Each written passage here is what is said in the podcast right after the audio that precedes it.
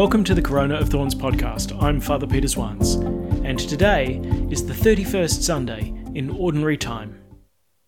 Let's pray. In the name of the Father, and of the Son, and of the Holy Spirit. Amen. Let us pray. Almighty and merciful God, by whose gift your faithful offer you right and praiseworthy service, grant, we pray, that we may hasten without stumbling to receive the things you have promised. Through our Lord Jesus Christ, your Son, who lives and reigns with you in the unity of the Holy Spirit, God, for ever and ever. Amen. A reading from the Book of Wisdom. In your sight, Lord, the whole world is like a grain of dust that tips the scales, like a drop of morning dew falling on the ground. Yet you are merciful to all, because you can do all things and overlook men's sins so that they can repent. Yes, you love all that exists. You hold nothing of what you have made an appearance. For had you hated anything, you would not have formed it. And how, had you not willed it, could a thing persist? How can be conserved if not called forth by you?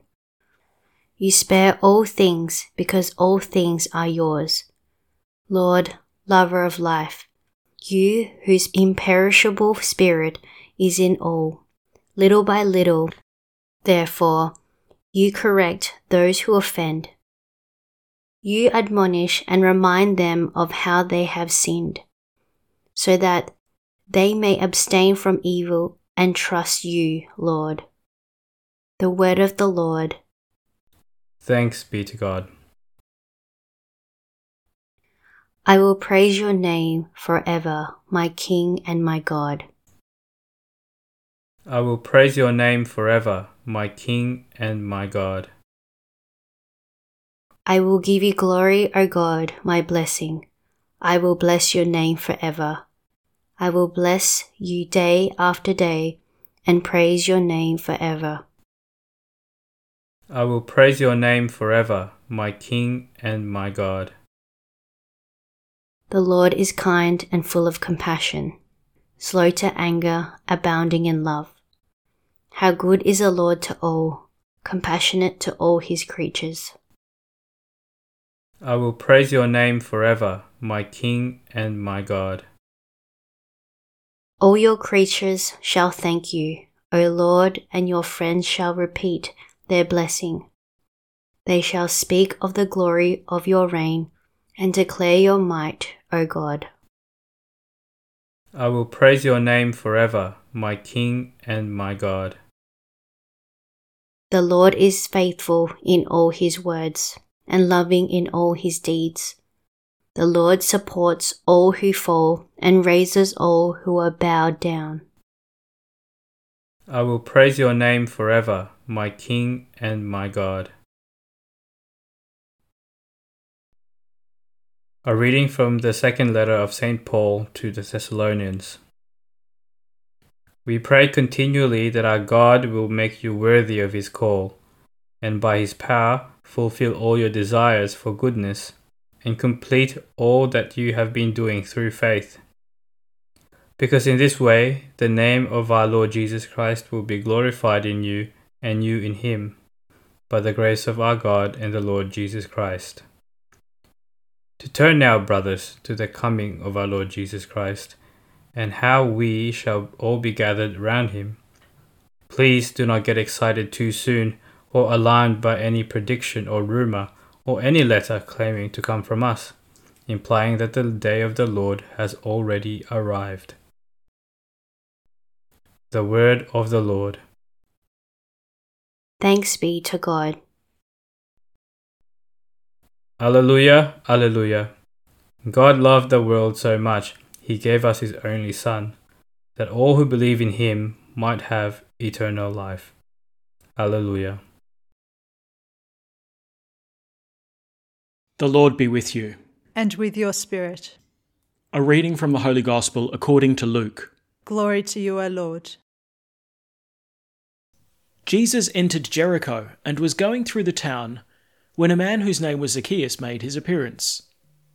He was one of the senior tax collectors and a wealthy man. He was anxious to see what kind of man Jesus was, but he was too short and could not see him for the crowd. So he ran ahead and climbed a sycamore tree to catch a glimpse of Jesus, who was to pass that way. When Jesus reached the spot, he looked up and spoke to him Zacchaeus, come down. Hurry, because I must stay at your house today. And he hurried down and welcomed him joyfully. They all complained when they saw what was happening. He's gone to stay at a sinner's house, they said. But Zacchaeus stood his ground and said to the Lord, Look, sir, I'm going to give half my property to the poor, and if I have cheated anybody, I will pay him back four times the amount. And Jesus said to him, Today salvation has come to this house, because this man too is a son of Abraham. For the Son of Man has come to seek out and save what was lost. The Gospel of the Lord. Praise to you, Lord Jesus Christ. So, the Gospel of Luke gives us quite a short story today. But you know what? If we read between the lines, I think there's quite a bit that we can infer about Zacchaeus from the details that we're given. Well, first of all, we hear that he's one of the chief tax collectors. That means he's gained status and position amongst the Romans, and probably was a man of some power. And surely he would have been feared by many other Jews. We hear as well that Zacchaeus is a wealthy man. The tax collecting business has been profitable for him, and as is often highlighted in the Gospels, this was typically at the expense of his poorer fellow Jews. We might be able to assume that Zacchaeus, I don't know, somewhat middle aged. He's risen to the position of tax collector and has been at the game long enough to become wealthy. It's perhaps not a stretch to imagine that Zacchaeus, with his money and status, might also have been well dressed. Maybe he was wearing fine clothes, an elaborate headdress. And I don't know, when I imagine the scene, I picture someone who's a little bit plump too. Certainly not accustomed to manual labour. And I presume he would dine quite sumptuously at the end of a hard day of tax collecting. And perhaps we could imagine him as a rather kind of contemporary high flyer, dressed in a bespoke suit, a man of power and influence with just a hint of criminality that made him feared as well as despised. So, with all this in mind, he paints a rather funny picture as he climbs a sycamore tree. A short, middle aged, fattish man in fine clothes struggling to climb a tree an ungainly man, unaccustomed to bow to anyone except maybe his Roman bosses. Dressed head to toe in finery, dangling precariously out of a tree. Reading the scripture, it's kind of enough to let you laugh a little bit out loud. How unlikely that such a man would be overcome by enthusiasm for a passing prophet. No wonder Jesus noticed him. and we might laugh at how willing Zacchaeus is to humiliate himself in order to catch a glimpse of Jesus. Well, knowing the little we know about Zacchaeus, it's strange to think that he would be willing to go to such lengths to see Jesus. He's a sinner, and a pretty big one. And it doesn't seem that he's shown too much interest in God before. I mean, he collaborated with the Romans and, you know, cheated his fellow countrymen. Didn't really sound like he was too interested in being a faithful son of Abraham. But right at this moment, Jesus is passing by and it awakens something within him, and he won't allow Christ to get away. What's going on here? Why is this unlikeliest of figures climbing a tree? I think we can start to approach an answer when we examine the first reading a little more closely. Let's remind ourselves of the opening two lines. In your sight, Lord, the whole world is like a grain of dust that tips the scales, like a drop of morning dew falling on the ground.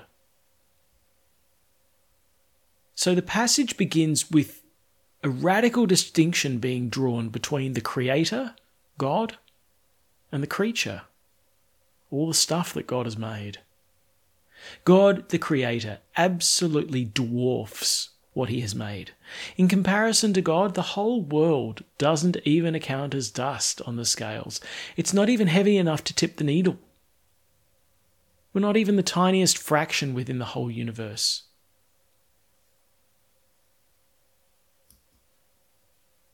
We may have had similar experiences like the author of the Book of Wisdom, that feeling of our own smallness.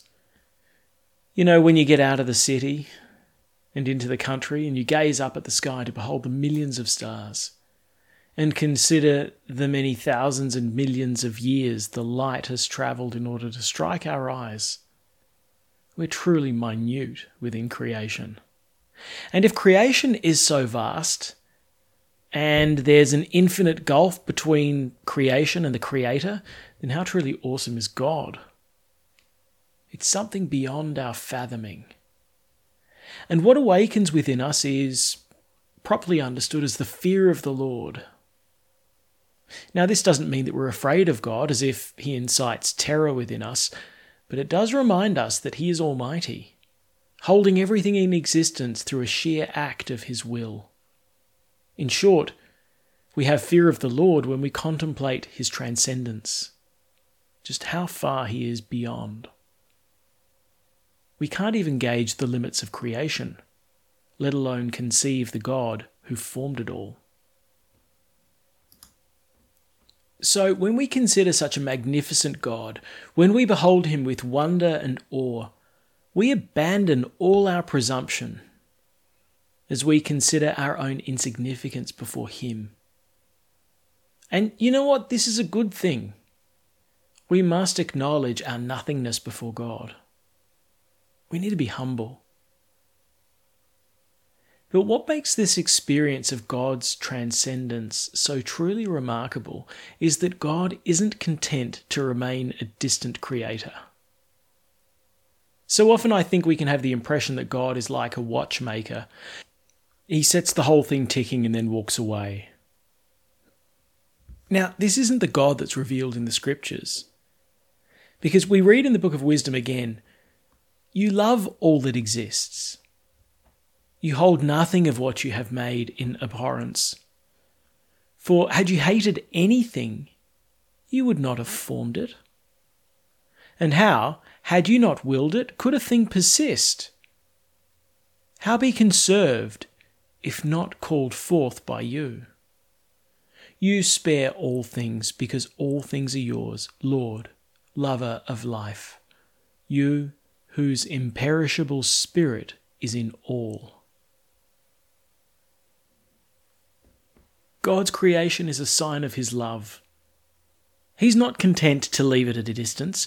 No, he's deeply involved, holding everything in existence for no other reason than as an outpouring of love. This God who is infinitely greater than all that he has created, and who is the ground of all that exists. He's deeply interested in us and holds us in being. As human creatures, we have a particular gift of freedom, which gives us the great capacity to respond to God in a gift of love. But, you know, we've also got a particular talent for abusing the gift of freedom and turning away from our Creator. But, says the Book of Wisdom, yet you are merciful to all, because you can do all things and overlook men's sins so that they can repent. Little by little, therefore, you correct those who offend. You admonish and remind them of how they have sinned so that they may abstain from evil and trust in you, Lord. So here's the question What is it that drives Zacchaeus up the tree? To disregard the demand of his own ego and clamber up the sycamore with reckless abandon. I think it's this tremendous experience of encountering both the transcendence and the immanence of God. He's transcendent, He's great, all powerful, the Creator, and I'm a tiny little creature.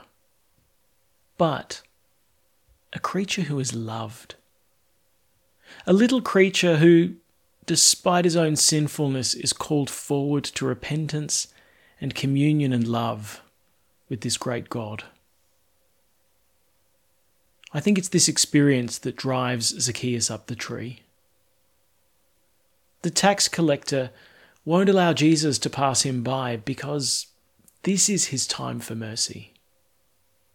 God, who is so unfathomably great, stops, looks at Zacchaeus, and says, Zacchaeus, come down. Hurry, because I must stay at your house today. Before the creator of the universe, I'm so tiny. And yet I don't melt into insignificance because he loves me. In fact, he shows mercy and wants to come and stay. I think sometimes we can fall into the trap of seeing God as some kind of older brother, a lot like us, just a little bit bigger. No, he's transcendent. He's beyond. He's the Creator. And we should abandon all presumption and look upon Him with awe. But the source of our indescribable joy comes when we discover God's love and mercy for us, His tiny and disobedient creatures. Such joy will drive us up a sycamore tree in a dinner suit. Such joy will make us disregard the scorn of the crowds. Such joy will make us forget the petty demands of our egos and cast ourselves into the great and merciful hands of our Father. We can give away half our things. We can make restitution four times for the things that don't belong to us. Like Zacchaeus, we wouldn't allow our Lord Jesus to pass by. If we're waiting to encounter God in such a way, let's rededicate ourselves to prayer and ask God for the grace to give us just a taste of His greatness.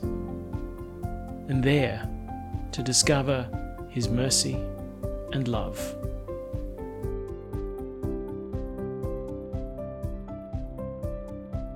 Thanks for praying with us, and may God bless you abundantly, so that this day may give glory to God the Father.